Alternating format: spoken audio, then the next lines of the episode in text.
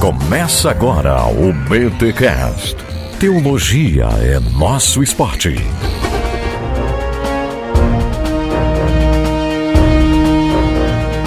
Muito bem, muito bem, muito bem. Começa mais um BT Cash, o de número 369. Eu sou o Rodrigo Bibo e Martin Busser, o conciliador. Olha aí, gostei do cara. Aqui é o Alex e entre Martinhos e o Ricos a gente tem que escolher algum lado. Olha aí. Ah, o Ricos, entendi. De Urzwinglio. É isso aí. Ai, ai, ai. Olha aí, gente, estamos aqui. O alemão de sunga voltou. Voltou aqui para gravar este especial da reforma protestante. E, cara, a gente até tinha ensaiado um outro tema, Alex. A gente grava em um outro momento, mas a gente vai trazer aí Lutério e os Demônios, porque eu quero Opa. aprender mais sobre Lutério e os Demônios. Cara, Temos, muito legal, temos. muito legal. Mas enfim, hoje a gente vai falar sobre Martin Busser. Aliás, como é que seria a pronúncia correta do nome dele, Alex? Martin Butzer. Butzer, hum, olha aí, Martin Butzer, cara, muito legal conhecer um pouquinho, porque assim, o cara tá ali perto de Lutero, perto de Zwinglio, perto de Calvino, e não se fala muito nele, pelo menos fora do círculo reformado, dentro do círculo reformado, ele já é bem conhecido, e eu gostei, tava lendo aqui a introdução do Alex, estou lendo o livro que a Thomas Nelson lançou, e tô gostando do Martin Butzer, o cara é um conciliador, é claro, fruto do seu tempo, e a gente vai aprender um pouquinho mais sobre ele no BTcast dessa semana, mas antes, os recados paroquiais.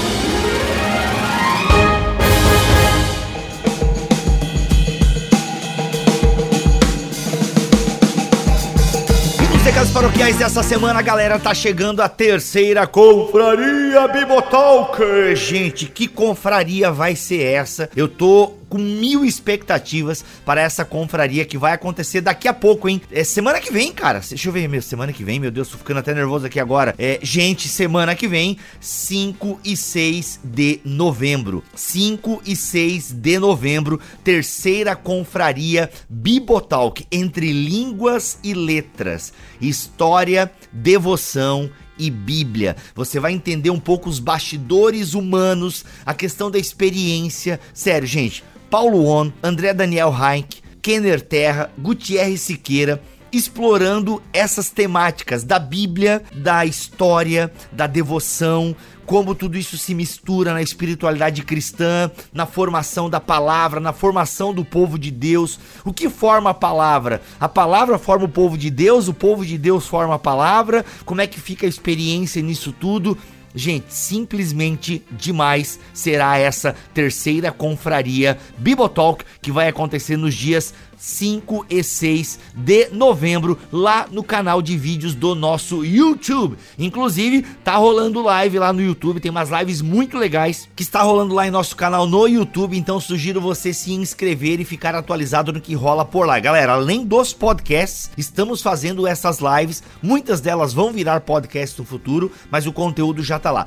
Porém, a confraria não vira podcast. Ela fica gravada no nosso canal, caso você não consiga acompanhar ao vivo, né? Inclusive as duas que nós já tivemos, que foram maravilhosas, estão lá no nosso canal. E essa vai ser transmitida ao vivo. É claro que o ao vivo é mais bacana. Eu e o Mac na bancada, você depois consegue interagir lá com os palestrantes. Muito legal. Fora que a Thomas Nelson vai sortear, gente, a coleção do Lewis. Tá bom pra você sortear a coleção do Lewis lá na quinta e na sexta? Então, coleção do Lewis, entre outros livros da Thomas Nelson Brasil, inclusive o lançamento do Paulo, tem o livro do André Reich, tem o livro do Gutierrez e do Kenner. Gente, vai ser demais. Vai, vai ser um conteúdo, gente, vai ser um conteúdo hard. Vai ser um conteúdo assim pra você pensar mesmo. Vai ser aquela, aquele, você vai ver a palestra e você vai pensar, caraca, que legal. Aí você vai poder tirar umas dúvidas, né, depois ali com os palestrantes e depois vai poder ver porque vai ficar registrado no canal. Precisa se inscrever, tá bom, galera? Para participar do sorteio, precisa se inscrever e o link está na descrição deste BTcast. Então, não perca tempo e garanta já o seu lugar na terceira confraria Bibotalk 5 e 6 de novembro lá no nosso canal no YouTube. E vamos começar a partir das 20 horas. Galera, a gente não costuma se atrasar, então às 20 horas esteja nos esperando lá no nosso canal porque vai começar a terceira confraria Bibotalk. Às 20 horas, das 20 às 22, vai ser muito legal. Inclusive, se você lembra da última confraria, sabe que eu fiz uma disputa lá com a audiência, perdi a disputa e vou pagar a promessa. Então fique antenado que eu pagarei a minha promessa E vou aparecer lá na terceira confraria com a promessa paga, tá bom? Então, se você não sabe, vai lá ver a segunda confraria, vai ver a disputa que eu fiz no último dia com a galera e eu vou pagar a promessa, eu vou pagar o desafio. Tá bom, gente? Terceira confraria Bibotalk nos dias 5 e 6 de novembro, lá no nosso canal no YouTube a partir das 20 horas, entre línguas e letras, Bíblia, história e devoção, ou devoção, história e Bíblia, e por aí vai. O link para você se inscrever está na descrição deste BTcast. Bora para mais um episódio que chega até vocês graças a Thomas Nelson Brasil. Obrigado Thomas Nelson, tamo together. É nós, vamos lá.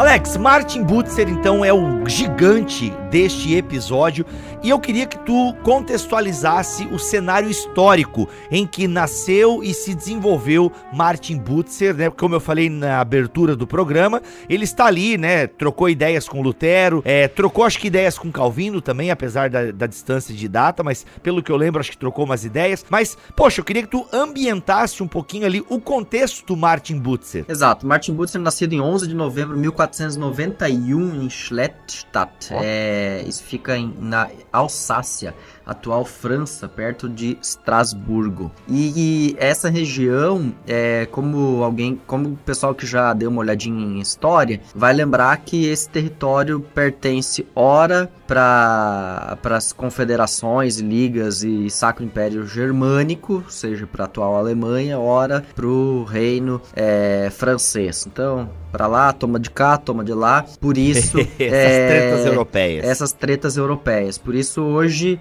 pós-segunda guerra, é, Estrasburgo pertence à França, mas tem uma população germânica e uma presença germânica bastante forte. Inclusive no sobrenome, nome, né? Martin Butzer, um sobrenome alemão. As obras de Martin Butzer são escritas em latim e em alemão. Esse livro atual que tem, você tem aí, é, que a Thomas Nelson está lançando, o primeiro livro do Butzer em português, foi escrito em alemão. E é, o contexto aí. Alex, é... deixa eu te interromper. É, por que esses autores aí do tempo da reforma ora escreviam em alemão, ora escreviam em latim? Eu sei que tem uma explicação para isso. Sim, é, basicamente você escreve em latim quando você procura escrever uma obra acadêmica para alcançar os outros acadêmicos hum. ou a cúria romana. Hum. Depende da, da, por exemplo, a Lutero escrevendo as 95 teses se dirige ao Papa, então ele escreve em latim. Lutero escrevendo o tratado de servo arbítrio da vontade cativa para Erasmo, escreve em latim. Agora, Lutero escrevendo para o povo comum, escreve, por exemplo, tem vários que ele mesmo traduziu, como o da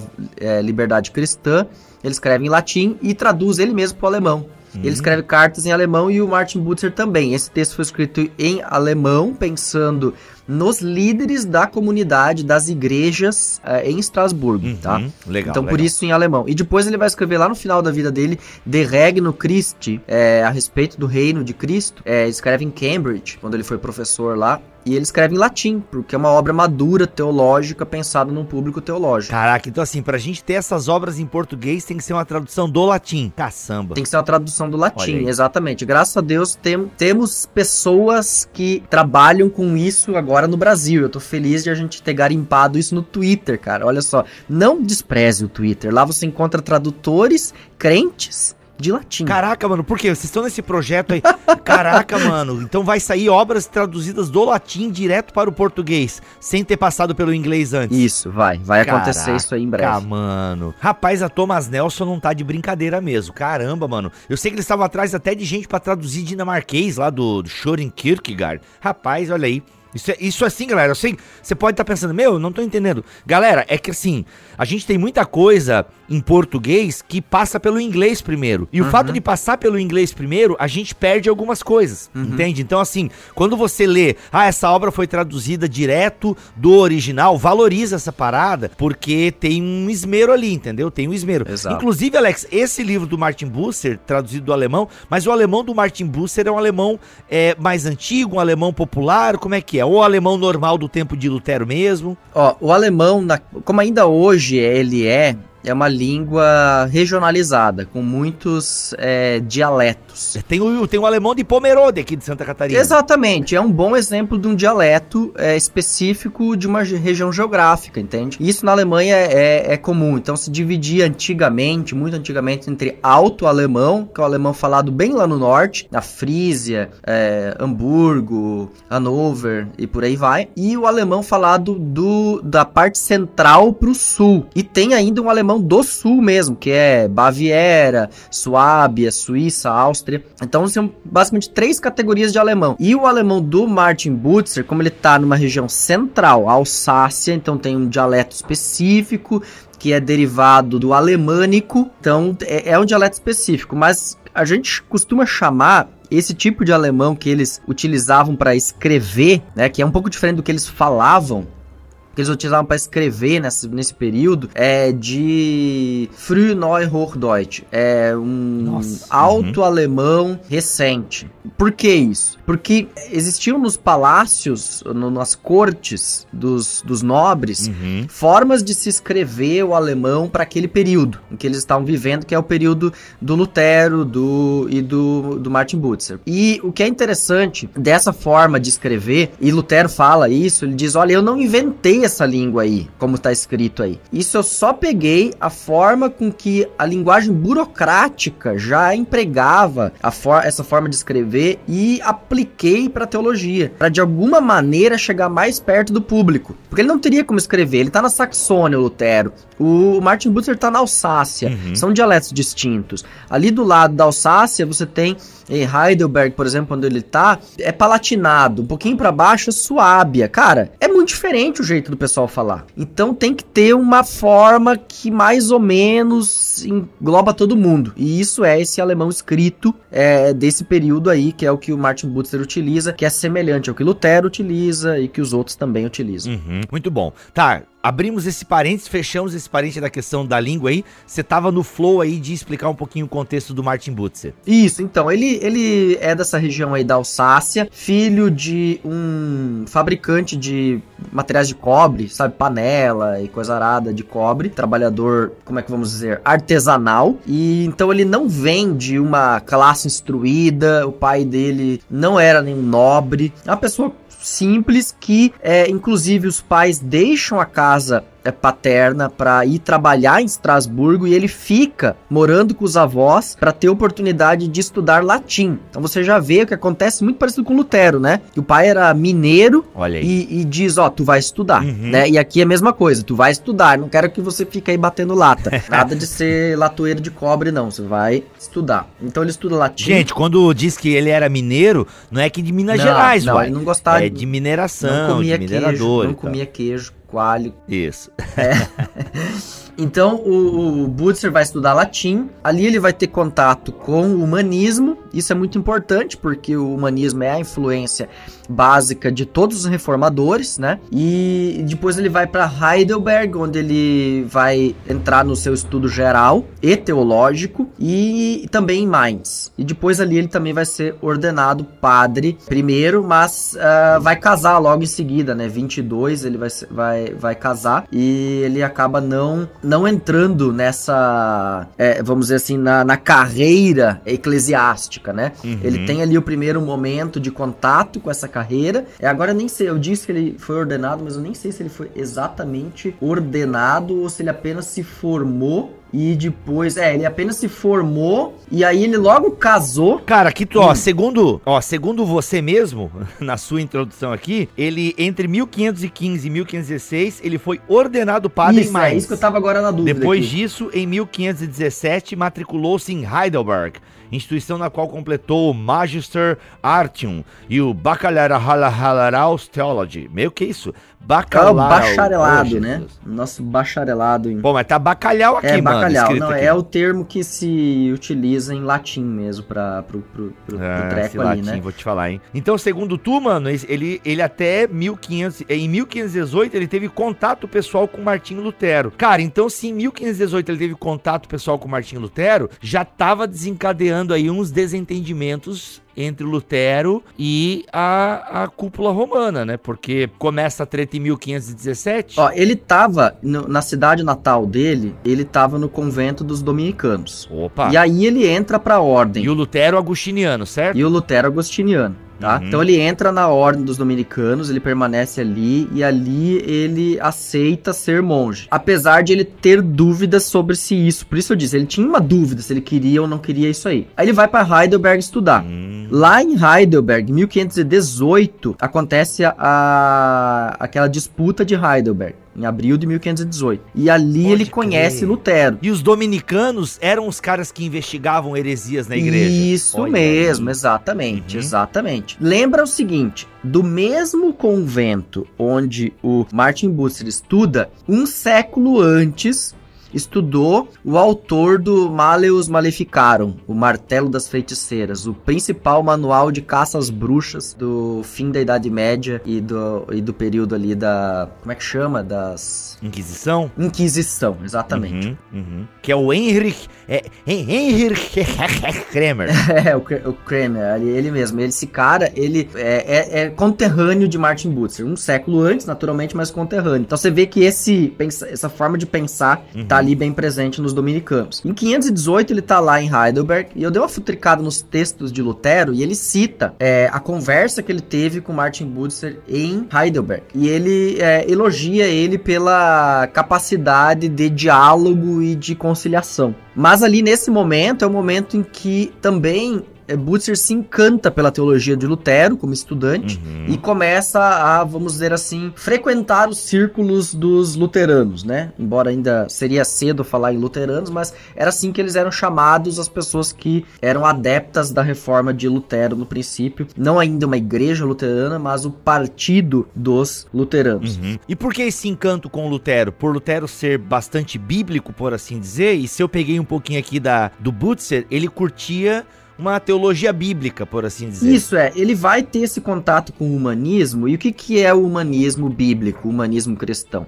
Ele é basicamente um retorno às fontes bíblicas. Uhum. O humanismo secular, se poderíamos dividir mais ou menos assim, era um retorno às fontes greco-romanas. Então, lembra, por exemplo, é, o próprio Butzer faz isso. Ele lê Aristóteles, ele tem contato com os filósofos gregos bem forte, enquanto que Calvino, por exemplo, vai ter mais contato com é, os, os estoicos e com a literatura latina, né? Ele tem uma preferência pela literatura latina, enquanto que o Butzer pela grega. Mas é, Lutero também vai ter isso, só que o Lutero é um rato de Bíblia. Uhum. Talvez eu acho que isso impressionou o Martin Butzer. Eu tô agora aqui lançando uma ideia. Imagino que isso talvez deva ter impressionado esse jovem que chega lá com esse conhecimento das línguas antigas, da filosofia antiga. E o que é que Lutero está uhum. dizendo ali? Bullshit com essa filosofia antiga, a gente precisa ir pra Bíblia se a gente quer ser cristão. Ó o palavrão aqui, mano. Esse aqui é um programa crente, para de falar palavrão. legal, legal, bacana. É, lembrando a galera que a gente nunca falou direito aqui,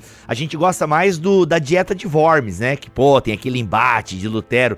Mas a, a, é dieta de Heidelberg se fala ou é outro? É uma disputa, uma é uma disputa. disputa teológica. É um debate de Heidelberg acontece é, entre o Lutero e o Zwinglio, né? Uhum. É, nesse momento aqui. Eles estão disputando a questão da ceia e tal, porque é o principal ponto ali, né? Eles estão disputando a questão da ceia, uhum. exatamente. Uhum.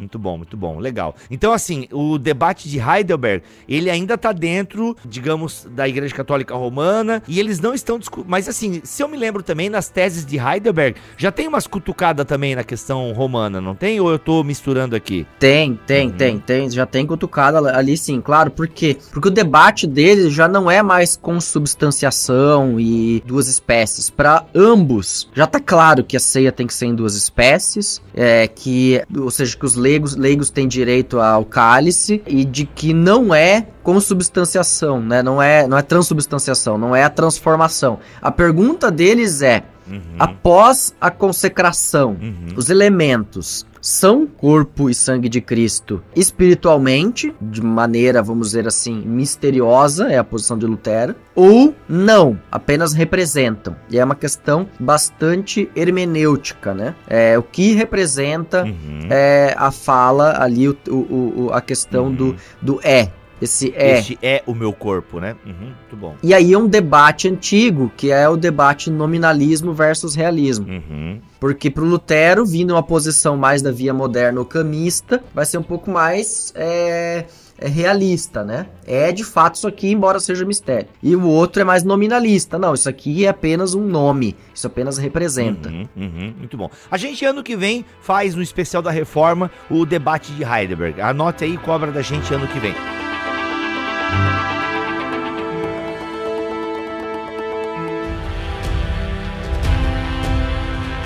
Alex, vamos continuar pro Butzer aqui, porque a gente gosta tanto de Lutero, que já tá falando mais de Lutero do que do Butzer. Vamos Mas lá. o que chamou especialista em Lutero, daí dá nisso. Pois é, né, cara? Olha aí, olha aí. Precisamos incentivar pessoas a pesquisar Martin Butzer. Vamos ter obras agora aqui em português, né? Então, Uhum. pesquisem o cara, vale a pena. Tá, você falou que o Butzer, e até foi a minha entrada, era um ele tentou conciliar Lutero e Zwinglio e tal, mas daí se apaixonou, né, pelos escritos de Lutero. Beleza, por que que o Martin Butzer, ele é tão amado pelos, refor- pelos reformados, por assim dizer? Vamos entrar direto aí nessa parada. Eu creio que uma das grandes coisas é que eh, ele é um prolífico respondedor de cartas. É aquele camarada do Twitter que se você escrever pra ele, ele vai te responder. Hum, Ele vai passar o número do zap dele pra você entrar em contato e trocar uma ideia. Olha não é aí. que Lutero ou Calvino não fossem assim. A questão é que Lutero e Calvino são as estrelinhas.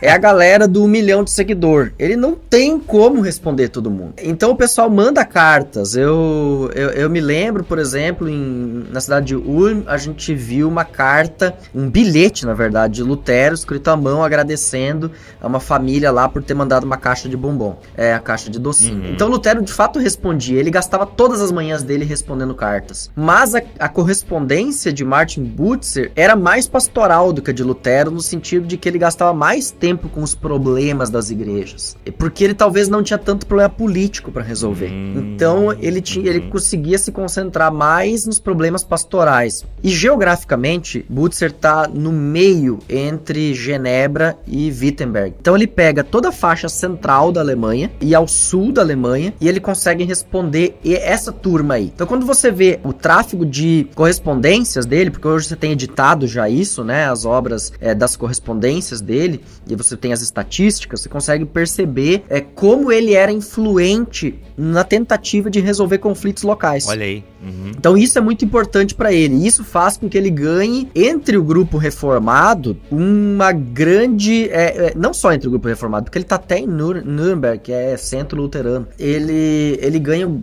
um papel muito importante. Ele tem um papel tanto que ele assina várias confissões, confissão de Augsburg tem o nome dele embaixo, é, entre outras tantas, assim. Ele ele tá presente em várias Caraca. confissões como pessoa que subscreve, sabe? Pessoa que assina embaixo e tá participando do, do processo. Uhum. Então você tem várias, é, várias participações dele aí. E, um, e o que- outra coisa que eu acho importante, porque ele é tão querido dos reformados, é porque quando no primeiro, vamos dizer assim, exílio do Calvino, quando ele é expulso de Genebra, ele vai e encontra em Strasbourg com o Martin Butzer Espaço. E ali ele é acolhido e ali é, ele desenvolve o seu ministério por um tempo até que ele consiga voltar para Genebra. E o Calvino sofre uma influência Hum. do Butzer ali. Embora Calvino seja um gênio e tenha uma grandeza própria e o Butzer reconhece essa genialidade, essa a originalidade do Calvino, Calvino é mais novo, tá? Calvino é mais novo do que Butzer. Uhum. Mas ele é recebe uma influência, especialmente na organização eclesiástica, né? Porque o Martin Butzer é um cara muito preocupado em fazer com que a teologia da reforma é, ganhe uma forma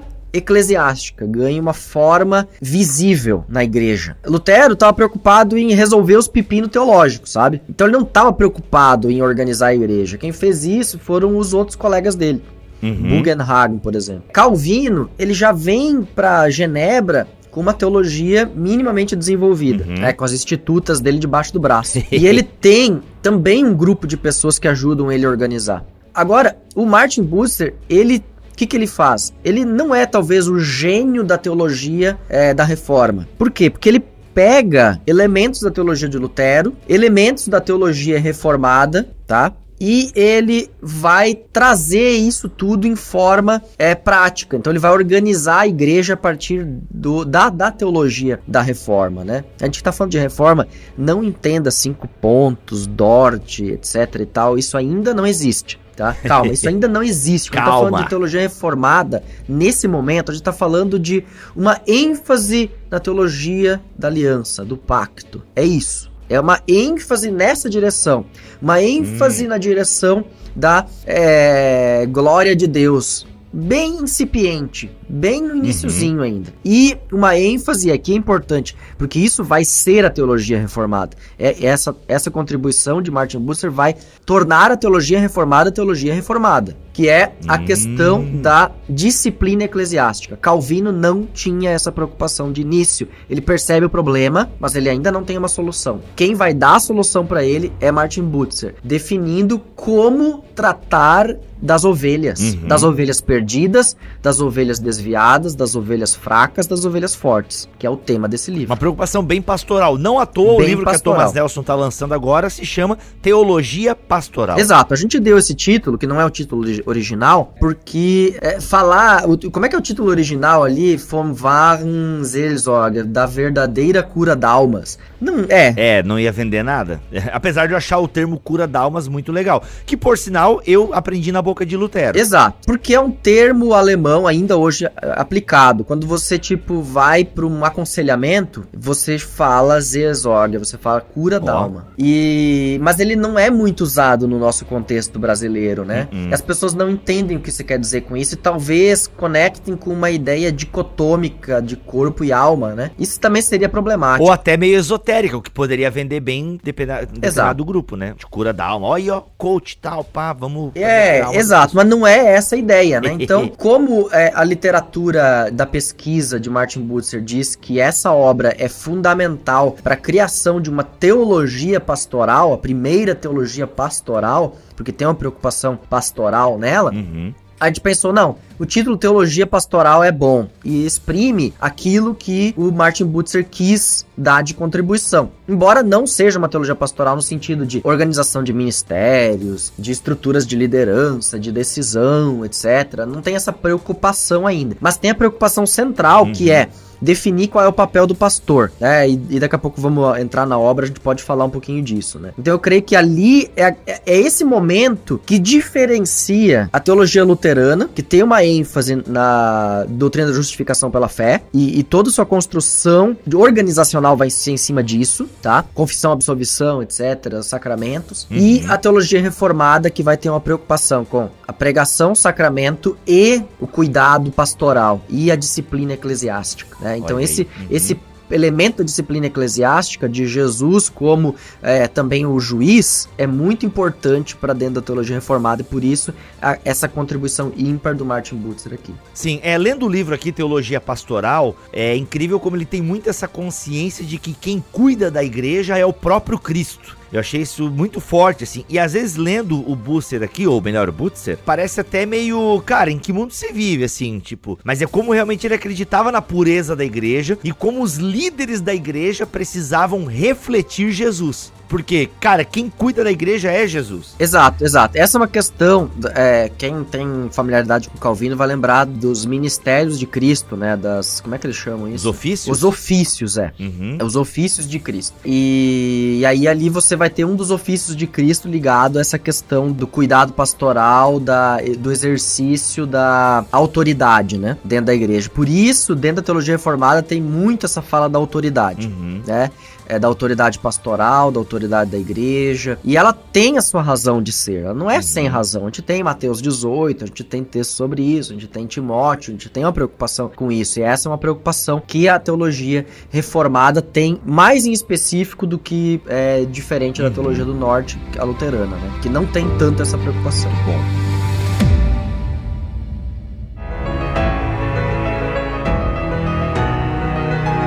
Bem, nós já demos uma entradinha aqui até um pouquinho na teologia do Martin Butzer, mas antes, Alex, eu acho que seria legal, porque assim, quando nós falamos em Lutero, reforma ali na Alemanha, né? Wittenberg, coisa arada e tal. É, falamos em Calvino, reforma em Genebra e tal. Tá, e, como, e quando falamos em Martin Butzer, é, tu disse que ele não teve tantas tretas políticas para se preocupar e tal, mas como é que se desenvolveu a reforma nas... É, onde que era a base dele? Estrasburgo, é isso? Estrasburgo, Estrasburgo. Estrasburgo, é, olha aí. Então como é que se desenvolveu a reforma? Ele continuou católico? Ele rompeu com o catolicismo romano? Como é que ambienta a gente nessa parada? Martin Butzer tinha deixado a sua cidade natal e a região de Estrasburgo para ir, eu falei antes, Heidelberg, Mainz. Depois ele trabalhou na região da atual Baviera. E depois ele foi voltando, retornando, até que ele teve alguns problemas ali com é, algum nobre e ele foi chamado para Estrasburgo de volta. Nesse tempo, Estrasburgo é uma cidade é, que tinha uma, uma espécie de, sei lá, câmara de vereadores, vamos dizer assim, que decidiam essas questões todas da cidade. Eles decidiram que eles se tornariam evangélicos, iriam adotar a reforma. Mas eles não,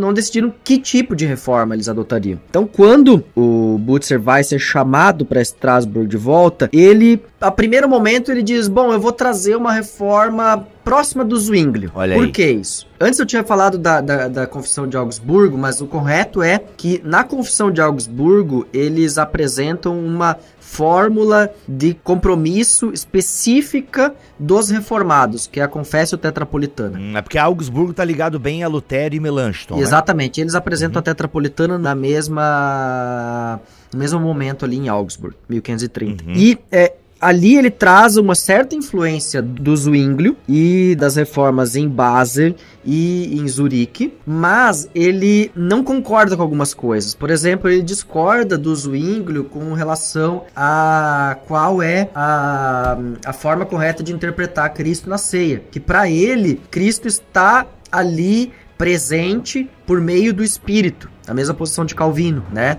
E não como Zwingli apenas como uhum. uma memória, né? Então ali ele tem uma diferença, mas ele traz alguns elementos dessa teologia é, é, reformada. E ali ele começa a desenvolver, a partir de uma das comunidades, que era uma igreja que ele, quando ele era pastor lá, ele começa a desenvolver a sua é, teologia e a sua organização eclesiástica. Por exemplo, coisas que ele, é, ele criou. Ele criou a ideia de que os jovens, as crianças, elas eram batizadas, elas precisavam ser ensinadas, tá? Lutero já tinha criado lá os seus catecismos para que os pais ensinassem os filhos a fé cristã é, e pudessem ser crentes verdadeiros em Jesus. Mas o que que o, o Booster aqui está preocupado? Bom, será que isso vai acontecer? Será que se eu deixar com os pais, isso de fato vai acontecer? Ou será que a gente precisava ser um pouco mais uhum. intencional nisso? E aí ele diz, vamos inventar a confirmação. Vamos copiar a catequese aqui? Ah, não, quer dizer... É, exato.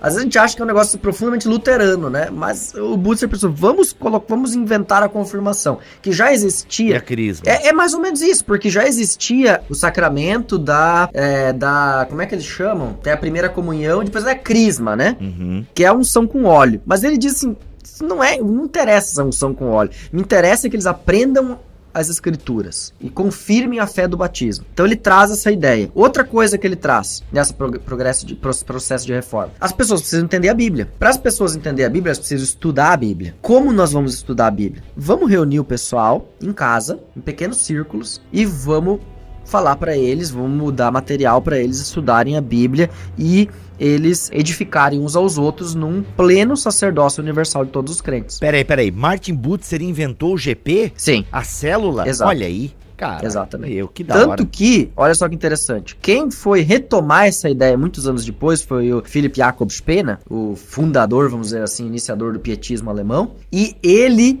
esteve em Strasbourg trabalhando, ele fez um tempo de trabalho em Strasbourg. Lá ele conheceu o que o Martin Butzer implantou naquela igreja e como funcionava lá 200 anos depois, praticamente, 150 anos depois. Caraca! E levou isso para Frankfurt. E de lá ele distribuiu no resto da Alemanha, como quase que uma invenção pietista, mas não é uma invenção pietista, isso é do Martin Butzer. Que da hora, mano. É, talvez até alguma coisa influenciou o Martin Butzer e nós não temos registro, né? Porque é claro que alguém começou, né? Mas assim, se foi Martin Martin Booster mesmo muito massa, né? Pô, que da hora. Mas vai que também ele pegou, né? Assim como é, as pessoas vão influenciando umas às outras, né? ainda mais na Europa, tudo ali, a reforma vai, vai se espalhando pela Europa, então um vai copiando o outro, modifica uma coisa conforme a, a, a sua região ou até mesmo o seu credo. Muito legal, cara. Mas, pô, se ele foi o primeiro. Bem, que a gente tem registro, então é, né? Uhum. Pô, que massa. Exatamente. Porque é uma coisa impensável num sistema católico romano da época. É impensável, exatamente. É impensável.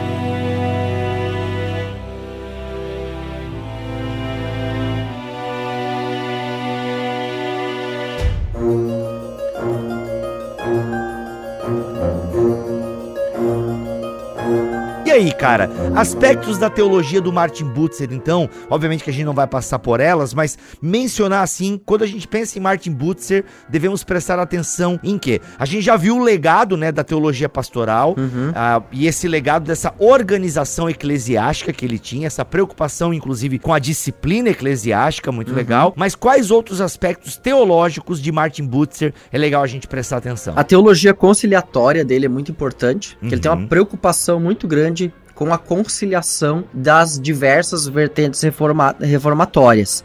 Uhum. Embora ele não faça isso no cara, ele não é o cara do muro, nem é o cara do passapano. Ah. Ele é, ele tem posição, sim, mas a posição dele, ela, vamos dizer assim, é uma posição intermediária. Uhum. É, enquanto Zwingli, por exemplo, vai dizer não tem Cristo na ceia, e ele vai dizer: Concordo contigo, porque Cristo está sentado à direita do Pai. E Lutero vai dizer: Não, Cristo está na ceia porque é. Uhum. Mas não sei como, mas tá. Ele vai dizer: Nem tão filosófico, Lutero, nem tão doido, é, Zwingli. Uhum. Cristo está presente, isso a gente explica trinitariamente, é o Espírito. Uhum. É, então ele encontra, na, ele, ele tem assim uma clareza teológica e uma argumentação afiada. Uhum. Ele sabe utilizar a teologia. Muito bem. Sim. Até exegese, de certa forma, né, Alex? Não, a exegese. O que, a, o que é diferente da exegese dele de outros, por exemplo? Ele tem uma preocupação narrativa e histórico-salvífica. É, ele não pega o texto e simplesmente sai jogando. Ele tem uma preocupação de que essa teologia apresente é, a ordem salvífica. Uhum. É, então, é, essa preocupação também existe na teologia dele, né? Uhum, muito legal. Agora, esse tom conciliador não chegou a Roma. Ele, nos escritos dele, e aí onde eu disse que ele é fruto do seu tempo, há críticas severas ao Papa ou ao sistema papal, né? É, com certeza, né? Eu acho que com, com relação a, a, Roma, todos eles tinham uma posição de distanciamento, né? Eu creio que uhum. a gente já vive num momento aqui, 1530 para frente, onde é uma volta a Roma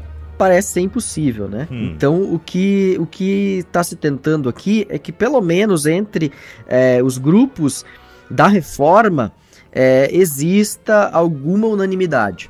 Hum, é, embora entendi. ele não, não, não ele, ele está consciente de que não é possível fazer tudo. Ele vai, por exemplo, ficar um pouco chateado depois da, do, dos diálogos de Marburg em 29, onde ele tenta trazer Lutero para perto dele na questão da ceia e não consegue. Poxa, Lutero. É, então ali é um certo assim, poxa, não, não consegui, sabe? Não deu certo. Então, uhum. Então dá para perceber que é, nem sempre as coisas acontecem como ele gostaria, né? Uhum. É, pois é. É, tanto é que a gente, quando pensa em Martin Butzer, geralmente associa ele ao que a gente chama de teologia reformada hoje, né? Mas vocês sabem que uhum. teologia reformada começou com Zwingli e não com Calvino. Então, é, mas ele, a gente não liga tanto o Martin Butzer a Lutero né? Ou ao, a, pelo menos no meu entendimento, né? E aí me, me ajuda aqui, Alex. A gente não liga tanto ao luteranismo, geralmente é ligado mais a, a, a aos reformados, a, ao presbiterianismo, por assim dizer. É, mas porque ele tem uma posição teológica mais reformada e mais próxima de Calvino, uhum, sem dúvida, uhum. sem dúvida. Mas como ele está geograficamente num terreno onde a presença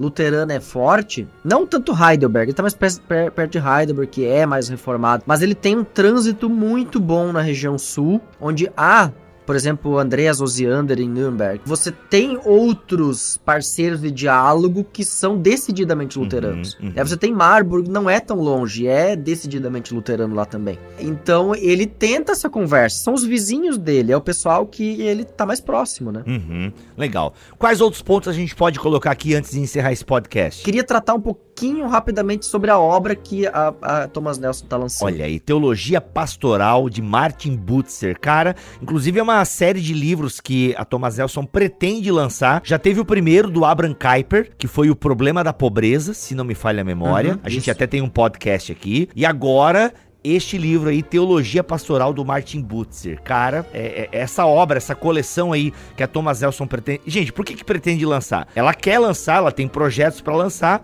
mas assim, né? Precisa vender. precisa vender. Ajuda aí. Ajuda aí. Então, se você tem condições, cara, e é uma obra muito legal até para você entender as origens de muitas coisas, a organização de muitas coisas, e tem coisas bem práticas até hoje para nós, assim. Não é um livro que está preso ao seu tempo. Senão a Thomas Nelson nem lançaria também, né? Exato. Assim, você Exato. consegue pegar coisas para hoje e aplicá-las na sua vida e ministério. Eu acho assim, o que a gente, por que a gente estuda textos antigos? Embora eles possam dizer assim, poxa, não é aquela leitura de eu fazer na praia, não é, tá? Ah, não é aquela leitura que eu faço tomando um suquinho, não é. tá? Ela tem que você tem que sentar e vai ter que se concentrar um pouquinho, uhum. porque ela tem uma cadência diferente, uma linguagem diferente, uma forma de estruturação diferente, exige um pouquinho de atenção. Mas por que ela é valiosa? Porque você tem uma estrutura bíblica por trás do texto, tá? Imagina que aquela fala de é, Ezequiel contra os pastores. Imagina hum. essa fala. Soma isso às falas de Jesus e as preocupações de Paulo com Timóteo. Efésios e toda a preocupação com a igreja. Agora, você sistematiza isso tudo de uma forma bem didática em cinco pontos. E é basicamente isso essa obra. Tá? Quando você se preocupa com, vamos dizer assim, cinco categorias de problemas que afetam a, a, as pessoas na igreja. É, você trata do problema daqueles que pecaram miseravelmente, horrivelmente, e que precisam ser chamados a atenção, talvez até ser de alguma maneira botado de lado não só no banco, mas às vezes até é, chamado duramente atenção. Você tem aqueles que estão dentro da igreja mas que não têm conhecimento do evangelho, estão alienados. Eu poderia incluir aqui uma preocupação evangelística para fora, porque tem que lembrar que os reformadores, por que, que eles não falam de missão e evangelismo? Porque eles vivem num sistema de cristandade. Para eles, todas as pessoas estão dentro da igreja mesmo que falsamente, mesmo que só por tradição. Todas as pessoas são batizadas, exceto os judeus e os turco-otomanos. Uhum,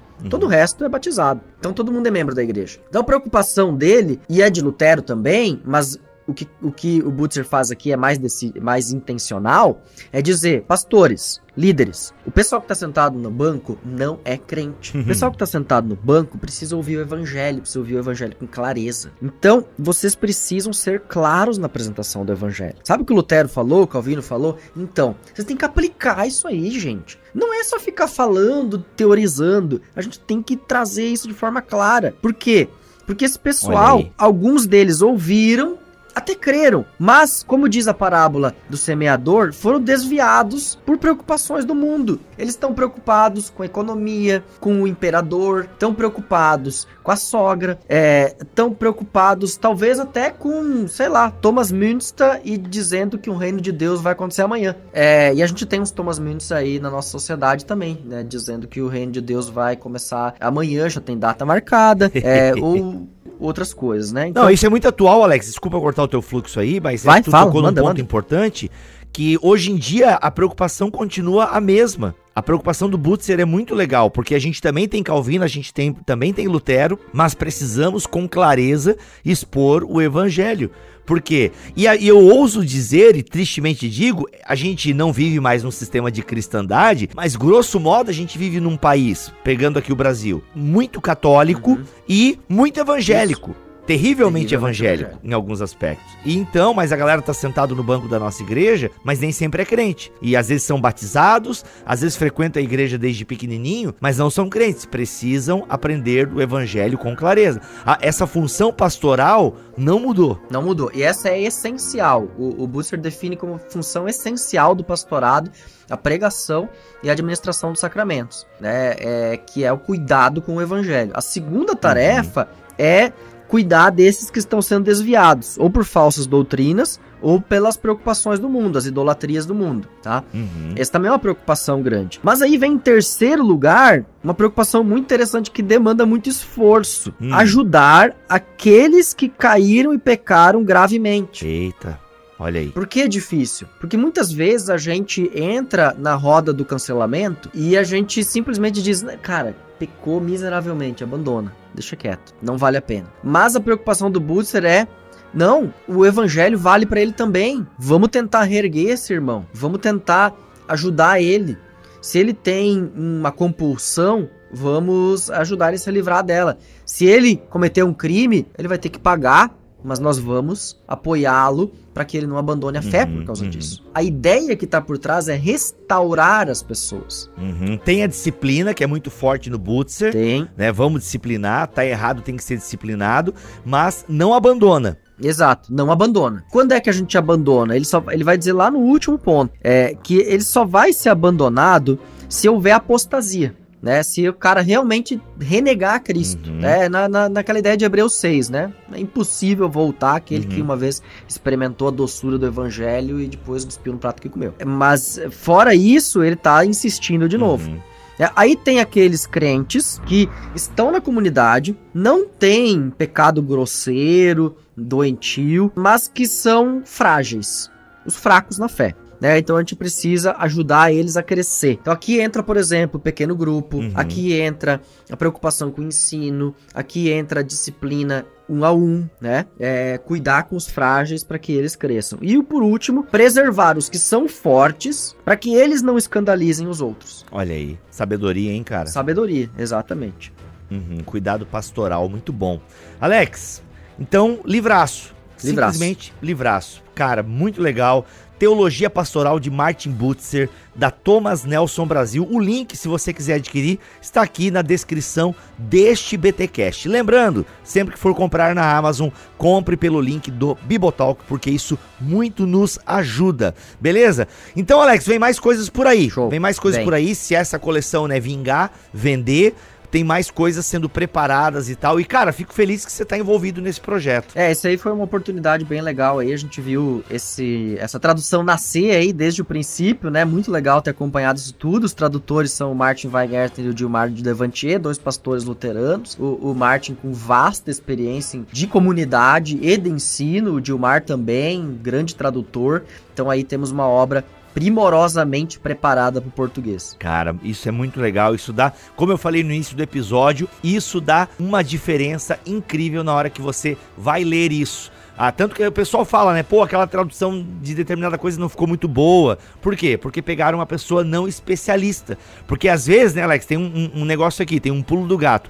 Não adianta só o cara saber o idioma. Às vezes, o cara precisa Uhum. também saber, para ter uma melhor tradução, um pouco do contexto histórico, conhecer né, o, o- a personagem. Com certeza. Então, assim, faz toda a diferença quando alguém conhece o contexto para melhor traduzir uma obra. A gente teve até recentemente aí problemas de autores que estão vivos, que na tradução do inglês para o português, a galera, não, mas peraí, worship quer dizer outra coisa aqui. Então, só para trazer um, um exemplo aqui, como é bom ter pessoas especializadas Uhum, na hora de se fazer uma tradução. Alemão de Sunga, obrigado pela tua presença aqui, Show mano. de bola, tamo junto. Tô mano. tratando até como convidado já, porque quando aparece, né?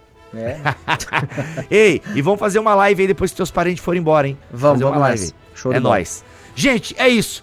Terminamos mais um especial da Reforma Protestante aqui. Todos os anos, em outubro, a gente faz especiais da Reforma Protestante. Praticamente todos os BTcasts do mês de outubro são voltados para a questão da Reforma Protestante. Então, se você digitar no Google Reforma Protestante Bibotalk, você vai ter aí uma lista de tudo que nós já produzimos sobre Reforma Protestante no nosso site. E eu digo pra você, tem muita coisa. Inclusive, Alex, tem uns episódios emblemáticos. Lutero no banco dos réus. Cara, como eu gostei daquele episódio. Que a gente fala mal de Lutero. Porque a gente É só fica bom. lambendo Lutero aqui. Lutero, ô, Não, Lutero. mas tu tem que criticar também. A gente tem que ter um espírito crítico e reconhecer os erros. É, né? e aquele episódio a gente botou Lutero no banco dos réus, foi muito legal. A gente ainda não fez o do Calvino e o Serveto, calma que ano que vem a gente faz. Voltamos na semana que vem, se Deus quiser e assim permitir. Fiquem todos na paz do Senhor Jesus. Amém.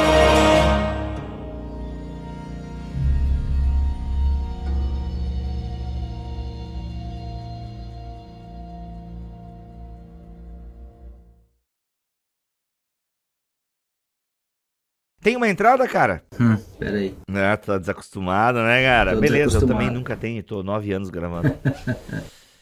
É isso aí. Entre Martinhos e o Ricos, a gente tem que escolher algum partido. Mas olha só que legal. Caraca, que o... Alex, calma, meu Deus. Não entendi nada. Vamos de novo, vamos de novo. Não, depois tu explica, mas vai lá, vai lá. Este podcast foi editado por Tuller Bibotalk Produções.